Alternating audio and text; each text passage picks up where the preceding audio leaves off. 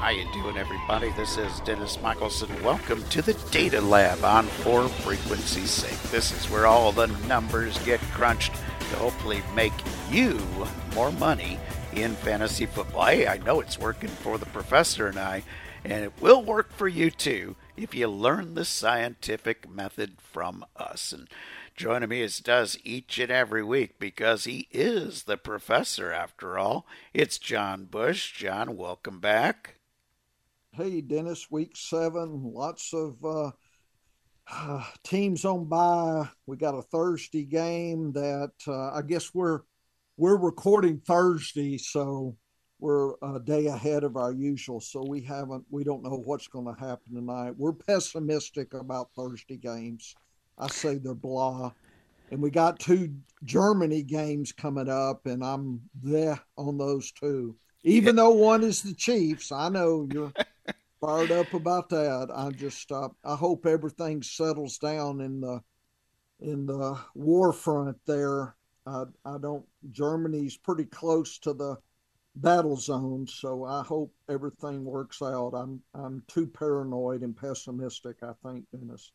Anyway, we got lots of injuries and bye weeks to deal with, so we'll see how our new extra new stuff that I'm going to introduce today helps us out on our lineups and trades and all that. So that's the whole point. We're going to talk about it today in the, in the data lab.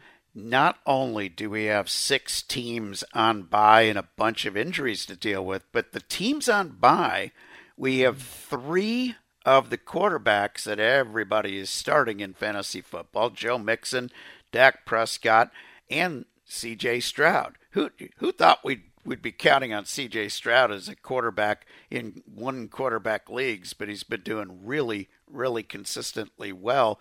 And then how about these running backs that are sidelined? You're missing Mixon this week. You're missing Tony Pollard. No Breece Hall. Uh, no Chuba Hubbard, who's taken over nicely uh, with the Panthers. You're missing Derrick Henry, of course, and you're missing Dameon Pierce. So that's a lot of talent at running back. And then, of course, from the wide receiver point, you're missing all three Bengals. You're missing CeeDee Lamb, Garrett Wilson, Adam Thielen, who's been one of our favorite guys. We were all over him in the preseason. The Texans have been getting some good performance out of their wide receivers. You've been using those as well. And then the Titans, well, we don't worry about their wide receivers much, but and not too many tight ends of note. That's the only good news is none of those six teams are guys you should be counting on the tight end regularly. Dalton Schultz. Dalton Schultz has been last Dalton couple Schultz weeks has yeah, I I I I hoard tight ends and tight end premiums, so he's one of my two or three that I hoard and uh you know, he, he's been the only one of the six. He's teams. been the shining star yeah. of a lot of that group. True. Very, very good indeed. So lots of missing parts and pieces for your fantasy team, which means you're going to have to go a little bit deeper into the data to find these key matchups. And Professor, you've been mm-hmm. expanding your efficiency data. And oh my goodness, mm. it's been very successful for me over the last season and a half, and it's getting even better. Yeah, we uh, I have enough sample points, right? We got weeks one to six now, so I started uh, doing efficiency uh, last week. Uh, still beta testing. I like a few years to really, you know, hammer it all down. But I moved in to home and away and rushing and passing attempt biases. So trying to bring in that uh, activity as well, trying to figure out what teams like to do at home. Do they like to rush? Do they like to pass? Do they like to do both? Are they just sucky? I'm talking about the Giants. Are they just sucky at everything? so, hey, it is what it is. I can't help the data. Uh, you know, there's some good players on the Giants. I mean, I love Barkley and and you know whatnot, but still, I mean, overall, this is team level, right? So I've I've got this, and I'm adding this to our uh, Vegas DAPS and Snaps discussion. Now I'm throwing this in, so I'm adding that extra slice, right? That you know, Thanksgiving, you got to have that extra piece of pie just to make sure your coma lasts a long time after the feast. So that extra, that small little sliver of pumpkin pie, right? And uh, you know, got you know, that's kind of what this this these metrics are, just to maybe help you out or or kind of lead you uh, to better thinking, deeper thinking. And that's all we can do, folks. We can't predict the future, but it, it just makes sure we're thinking correctly and or at least make the best decision. We can't determine the outcomes. All we can work on is making our best decisions. So and, I'm sharing uh oh go ahead. And having good process is the key, Professor. You mm-hmm. got to have a mm-hmm. good process and part of that process is really understanding how team dynamics work. And I love your data because it tells us not only who is best home and away, but you're telling us who the hot team is as well. And that is something I find very valuable. Yeah, so I actually am monitoring, you know, last couple games. How, how's it been going lately versus the whole season? It's important to to check both those, right? It's like taking temperature when you're grilling, right? You you you know take the the thick part, but the thin. You don't want to burn one side and and undercook the other. So you got to kind of play it off there. But uh, this first and again, this is all on Science of Fantasy Football. I've got all this static images of this data. People can look. I've got a video less I recorded. That's all up for people to uh, get into. So they won't miss any of this. So just go to Science of Fantasy Football and to figure it out. So here is uh, my home away splits. I actually even colorize the teams, uh, Dennis, so I make it even easier. Uh, uh, I give you the the top teams that are uh, the home bias. They are really efficient at home, and there are teams that are really efficient at away, and that might surprise people. Everybody thinks home field advantage but some of these teams, uh, more than some, actually behave like uh, the away game is their home field uh, as far as their metrics. So it's important to realize, and I don't know if that's you know what's going on there. Maybe they have different plans and their coaching is better in an away game you know situation i'm not sure you know i can't quite tell you why it's working i'm just monitoring you know it is working and my efficiency looks at points scored per second of activity of a team on offense and the team's yards per game uh, uh, uh, gotten or uh, you know produced so I've I've kind of tweaked that a little bit. Got a metric. You don't have to worry about all the the numbers. I, I colorize it for you. But at the end, I look uh, at first at what I call the home away ratio. So uh, teams that have a metric that's above one to home if to home if they're below one there's and then I pick and then I pick the extremes kind of like we talk about you know when we talk about tiers and drafting if you look if you look, and uh, I've got the uh, bar graph, and if you look at the data of this ratio home away splits, you can see where the tiers fall. And so, see, Dennis, you can see that Cincinnati's uh, the the last really extreme home bias team there. It's Arizona, Atlanta, Miami, Seattle, Detroit, Philly, Pittsburgh, and Cincinnati. And if, if people can go and look at this, but I got a bar graph and look at it. It is clear that there's a drop from Cincinnati's home bias to New England. It, it, it's just a clear tier. When I look at data series, I look for these breaks like that. That's a hard break there. And then on the other end, looking at the away break, look at San Francisco and then Vegas is the skewed to the uh, the away. And New Orleans, Houston, Tampa Bay, Green Bay, Chicago, Washington, Minnesota, surprisingly, and the Giants actually play better. They play sucky, but they played less sucky away.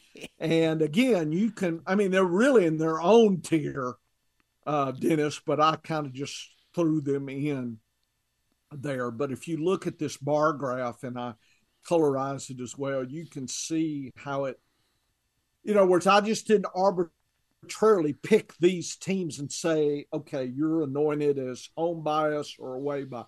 The data is leading me to, I, you know, I don't have no stake in, you know, whether a team is home. I mean, I'm following the data, and that's how it should be. In other words, you know, Miami plays good. So let me figure out how to make that, you know, how to go find the data to confirm, right, to stand up my opinion. That's not how we do science.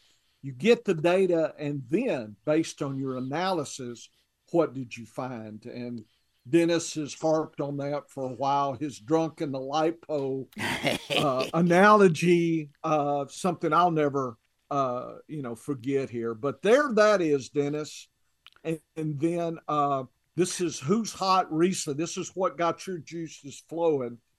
And uh, I guess I'm getting hungry. I was thinking about that turkey roasting for Thanksgiving here, and the you know you shake you shake the leg, and if the egg is loose, that means you take its temperature, and that probably means that it's getting close to done. At least that's what Grandma always told me. shake the turkey leg, so you know because you want to grab that first. If you got a lot of relatives you know, you, you it's almost like you got to call fair catch for a turkey leg because you know your uncles and stuff start you know feasting before it even hits the table. They're starting to pick and kind of like locust. I don't know about your Thanksgiving, but in my day at families, there was a lot of you had to call fair catch for pieces of chicken or turkey there because they'd be gone. And uh, so you have to fight. Dennis, you had to come down with the ball had to come down with that turkey leg. And John Madden with the turducken and all his his uh, classic turkey. You know, I guess I'm ready for turkey uh, Detroit games here. Uh, you know, he'd always talk about that turkey leg and and I, you know, if you're a football fan, you always remember that. But hey. this shows you who's hot and who's not. Minnesota's the hottest team in the last three weeks. Oh, yeah. As far as efficiency, folks. Jacksonville, who would have thought? And poor Trevor Lawrence, uh, Dennis and I were debating about his injury here. San Francisco's been hot, except last week's. You know, I'm curious to see this metric. If CMC's out for a long time.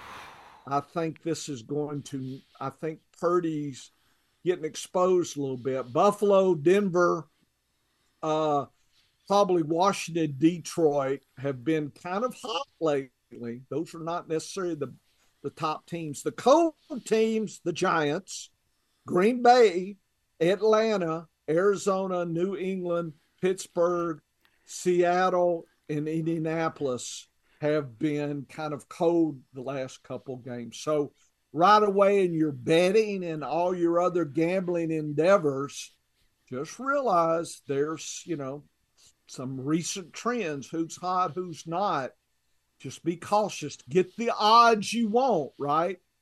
You know, in horse racing, if the horse has been six months before they've raced again, that's a little bit of a gamble. And Dennis knows that. And you better get a nice little price if you're going to bet a horse coming back after an injury in six months. I mean, you you know, and so right now the hot teams you probably kind of want to go with them, but the cold teams you need to be a little cautious, especially in those deep flex situations, Dennis. Yeah, and you need to see some improvement before you really feel comfortable to load up on a team. But hey, you know, I got to mention the turkey leg thing because my dad found a unique solution because oh. everybody was fighting over the turkey yeah, leg. Sure. He cooked two turkeys. He oh. so the second turkey was a much smaller turkey and was oh. mainly oh. for two people who you know were going to fight over them to get extra turkey legs and then we had turkey breast for for leftovers uh, later in the week. But hey, that's that's how he he fought that well, situation. I guess he was pretty sharp there. I guess I guess Dennis took after his dad. That's a good idea. Pretty good Couple handicapper of, when it came yeah. to came to Thanksgiving uh, feast. Yeah, so he, he found good. a found a way out. But I but I love this data, Professor, because you know you're showing the skews and you're mm-hmm. showing the tiers of the skews but if you look at the extremes for the that, home away yeah. splits, that's yeah. like an 18 times difference from the lowest yeah. to the highest team. That's that's it, an that's incredible. That, it is. It's incredible, and it's really, uh, you know, I uh, we're still in beta testing, so I, I we got to figure out, and Dennis and I will, uh, what this means how can we make money? How can we make better decisions with this? And I'm not 100% sure right now, uh, but I do present it. I'm not trying to hide it. I got other stuff I'm hiding, but I'm not hiding this data. And what I do with this, Professor, is I think the sensible approach is that if things are really close, so mm-hmm. I've gone through my MVP index and I can't separate them. I've looked at the at the defense against position data and I still got two guys really close where I can't separate them. Then I look at the home and away biases. Now, let's say after looking at the home and away biases, I'm still close where nobody mm-hmm. has stood out yet. I've got two or three guys that I'm deciding between that's when I go that extra set of data to who's hot and who's not. And if now I breaker, it's still not a tiebreaker for still not a tiebreaker for me. I'm still I'm still, you know, up in the air on who to start. But if I am tied on everything else, everything else is within the margins that say it's not statistically significant, then I've got one guy at the extreme to the high side that his team's improving and one to the low side, that's a no brainer to me. It's the ultimate tiebreaker. And it happens more often than you think, folks, especially if you play in deeper leagues, but especially when you're missing so many players like we are in week seven. These decision trees better include this data and this would be a heck of a tiebreaker, I think, when it comes to making those final flex decisions. And daily fantasy sports. I oh think, yeah, yeah. You know, yeah, I, I I take a couple bucks each week. You know, I I I roll for the the shoot for the sky, right? And this can help you find some secret players, right? And uh, you know, it's good. It's good for that as well and your flex decisions. And, uh, you know, trades, maybe there may be something to that, or, or looking at the waiver wires or pickups, you know, maybe a short term situation, uh, you know, what's going on. Look at, uh, look at the Rams. Uh, Rams are right below at 1.19, so they're still a little skewed with Zach, are, are the Rams playing at home this week? I don't know. Are they playing away? I forgot. The Rams this week are playing at home against the Steelers. Well, then, then I'm liking the Zach Evans. You know, if he does get his shot, we're kind of shooting. It, you know, they they you know grab folks off the street this week. What about four? you know, hey, are you breathing? Okay, fog this mirror. you know, uh, but that's what I see in in considering that that works for you know Zach Evans. It, you know, it, and I don't know how many home games they got to their bye, and Williams may come back, but if they have two or three, that might be good news for, you know, in fact, this might tell you that, uh, you know, Zach Evans, if, you know, say week nine, he's had three home games and maybe week nine, right before the byes and away, and he doesn't do as well, you might try to get rid of him after week eight, right? He might still have that glow so you might be able to use this to predict a down game a little bit. So there's a lot of subtleties that I think exist, uh, Dennis, and I think you know in the beta testing, that's part of what we're doing with your MVP data and this data and all the other projects we have going. Got too many projects, ESPN. If you give us interns, we, we would crank up some stuff.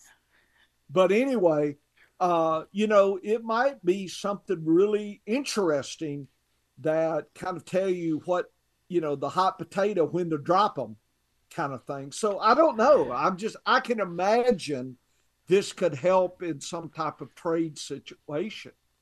And, and here's here's the situation with Evans. He's got one home game before Kyren Williams comes back. So maybe Ooh. if he has a big game this week against Pittsburgh Ooh. and the defense against position says he's probably in good shape there as well, he has a big game. Maybe you can get a good trade in I mean, in him. a dynasty or something. Oh, you yeah. might be able to get a pick, maybe a uh, a player and a pick. Dennis likes the something extra. That's how he plays it. And oh, absolutely. Yeah, yeah. So you trade him and you get a player and a pick or two. You, yeah, you what know. what I always love to do, and I did this with some success in the past off season, is if somebody is looking for a particular player that I've got, and I value that player, but I don't hang on to any particular. I'll I'll trade Patrick Mahomes if the price is right. It does not matter to me, I'm building a better team. So if I can get two parts that go in my starting lineup for one starter, that's a no brainer to me. But what I do a lot of in fantasy football trades is if there's a hot player that people want and it's a guy that I can part with because I'm not all that in love with him. Um, I had some Cam Akers this year in Dynasty where I did this. Uh, Guy wanted to trade me. Guy wanted to give me two second round picks and a player. And I picked, I said, okay, it's going to cost you two seconds and a third, and it's going to cost mm-hmm. you Nico Collins. They couldn't get rid of Nico Collins fast enough because they, he was a bomb his first year. Now he gets yep. a better quarterback. I was speculating. I didn't know how good he would be, but I know he was drafted real early. I know he's he, he had good physical skills. He rates out as a, a good physical, athletic guy. I took a shot at him. Now I had two second round picks, a third pick that that I couldn't deal with here uh, in next year's draft. I got uh, you know two two a second rounder last year. I got a second and third this year coming up in 2024, and I got Nico Collins.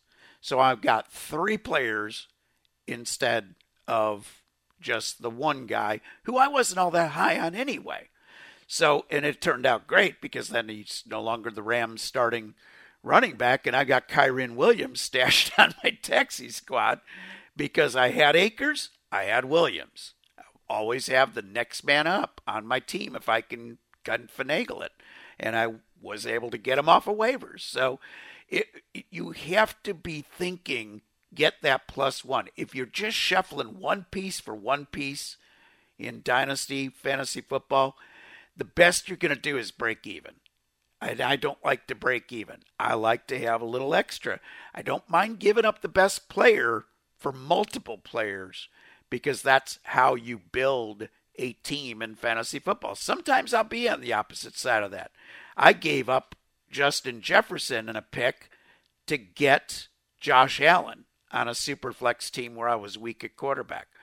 you sometimes have to trade away your best player to get a great player that's going to help you more in in that format of fantasy football. But using these these tools is great for even redraft because if I've got Zach Evans on my team in a redraft league, maybe I'm getting back a player who is hurt that is now coming back. Uh, maybe got a James Conner coming back in a couple weeks. Now I, all of a sudden, if I can trade, fill in my weakness, get a plus one of maybe a backup tight end or somebody like that, now I'm in good shape because I gave up a guy who has one big week and now is going on the road where he might be weaker before another player comes in and takes over the job again after the bye week. So you're always having to think farther out in advance than just how is it going to help me for this week. I agree. And so extra stuff in here. I then went and looked at rushing attempts, passing attempts.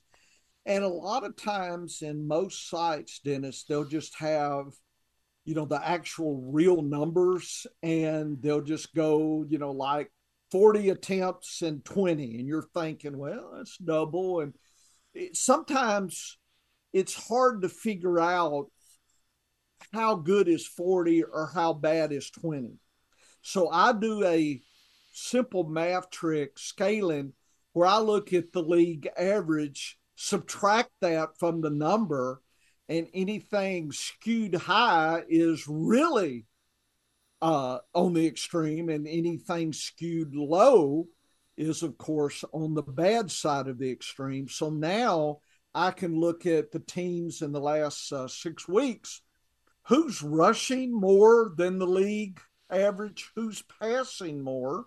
And then I made it easy for you. I colorized. Uh, purple is good, yellow is is is bad, and I actually colorized the passing uh, centric teams and the rushing centric teams.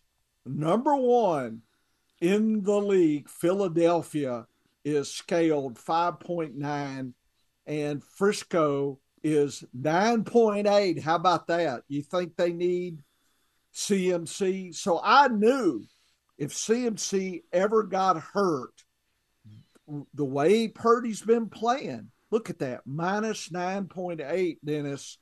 They are all about the rush. And I've got that noted. They're one of the top rushing teams in the league. So if you so they're they're a one trick pony. I know Aiyuk's great. I've got him. Deebo. I'm not saying their talent. I'm saying how they're being used. I can't help it. The coach is doing this or that. They are force feeding CMC. Of course, I probably would too as coach, but I don't know coaching. But the metrics are telling me that it might not be a surprise that Purdy is being in a situation now without CMC. He's he's going to be in a bind till they can recover and you know, get going. So I've got the skews on passing the high and the low, and you can see who's about average. And then I've got the the rushing teams. The best rusher, Jacksonville, ETN. And tonight Jacksonville's playing the the, the Saints. So to me, uh, that's what that game comes down to if Lawrence doesn't play, they're going to have to, ETN's going to have to do what they've been doing with them. So they've been skewed to the rush, believe it or not, more than the pass. I mean, their passing had been bad, minus one eight, you know, kind of close to average, a little bit below, but the rushing is extreme, Dennis. So this allows me to kind of weigh the balance of each team and, and consider. Look at New Orleans they're skewed to the passing. So new Carr is going to be passing, passing, and passing to Kamara. I didn't say where the pass was going. And Jacksonville, especially if Lawrence is injured or hurt, I think they're going to rush. And I think that probably is going to mean Jacksonville is going to be in trouble. Not only if they don't have Lawrence, I for sure know they're going to be in trouble. And if they have Lawrence, he's probably going to have to skew to the pass to keep up with New Orleans. Uh, but it's going to be a flip them kind of game. So this, I've got this data for you, and I've got a bar graph, Dennis. I love my bar graphs. You can see who's high, who's low in the rush. And then I have the home away tendencies for the rush and pass. So do teams pass more at home or away? Do teams rush more home or away? So uh, Jacksonville uh, runs more away. So they're playing New Orleans away tonight. So I expect they're a rushing centric team. They run more away. Uh, they pass more at home. They pass less away. New Orleans, and I don't know where they're. Yeah, New Orleans is uh, home. They don't run a lot, but they, compared to running, they pass about league average, but it's still more than the rushing. So they're a little skewed to the passing. The most skewed team to the passing is Minnesota, Dennis, 1.5 at home. If Minnesota's at home, it is a passing circus for you. If Indianapolis is at home, it's sad for passing. Chargers are sad for passing, believe it or not, compared to the league. So this will allow you to spot teams that are balanced, teams that are skewed, you know, in their home to rushing or passing, teams that are kind of equally good or equally bad at home or away. So you can hammer that data as well. And then finally, what's happening in the last couple weeks as far as rushing or passing, who's been doing better recently in passing? Arizona, Atlanta, Philly, Green Bay, Washington Jets, New Orleans. Those teams have been passing a lot more recently. And then Vegas, Giants, Seattle, Chicago, Carolina, Jacksonville, uh, Philly, Houston, Minnesota have been running a lot more recently. So you can get the seasonal skews as well, you know, home and away splits as well as what are they doing. And I'm not giving you the, you know, the numbers. I I'm, I scale it and and and figure out differences because that's to me you spot the extremes. And in science, we're looking for extreme situations that are probably telling us a lot more than the average. And so in fantasy football, I believe that extremes inform us more and are more valuable knowing the extremes and how extreme versus just average. And I think you have more advantages because I don't think on Twitter that people are using these kind of met these people claim to be metric driven people, Dennis, but I never see it. I, I don't know what they're doing. I think they got the old magic eight ball, you know, turkey leg in one hand, magic eight ball, and they, well, let me tell everybody this week, do this. And they shake it up. And, you know, I don't know what the hell they're, you know, these experts, just, they remind me of the, you know, the, the, the guy on the corner playing the three card monte and the police come. They're, they got it all fit, you know, about one touch of their suitcase, they're gone and they'll set up in the next alley somewhere. I mean, that fly by night, you know, hey, okay, that didn't work. I better, and nobody remembers what I said last week except for fantasy receipts, and everybody gets mad at them because they call you. Because before fantasy receipts, nobody paid attention.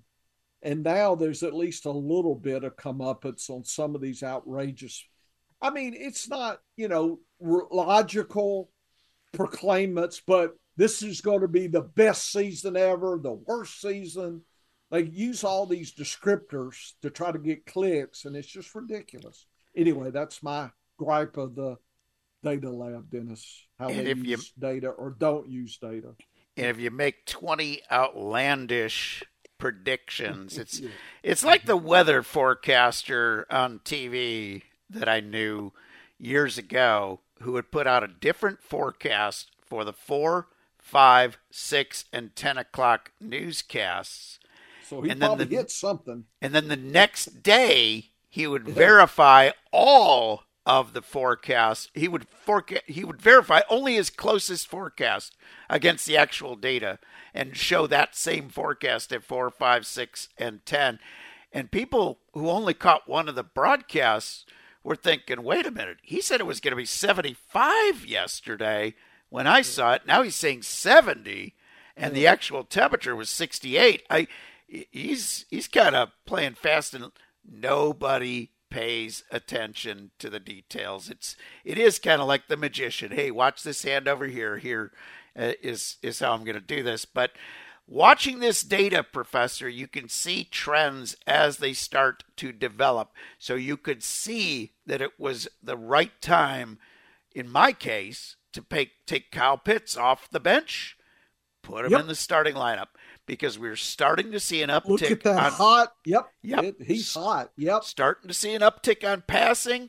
Drake yep. London, Kyle Pitts, both yep. an uptick in how much opportunity that mm-hmm. they were getting. So check out all of this great data by the professor. He's got the secret sauce that you're going to need even more in week seven with so much unpredictability. So head on over to the science of fantasyfootball.com. Check out all the data.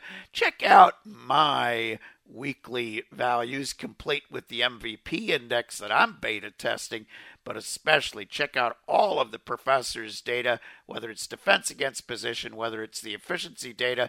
It's all there, easy for you to see as you look for your matchups. Head on over to the scienceoffantasyfootball.com. Also, listen to the Science of Fantasy Football podcast, the sister podcast to this. And of course, head on back here to For Frequency's sake next week for another edition of the Data Lab. Get to work, folks.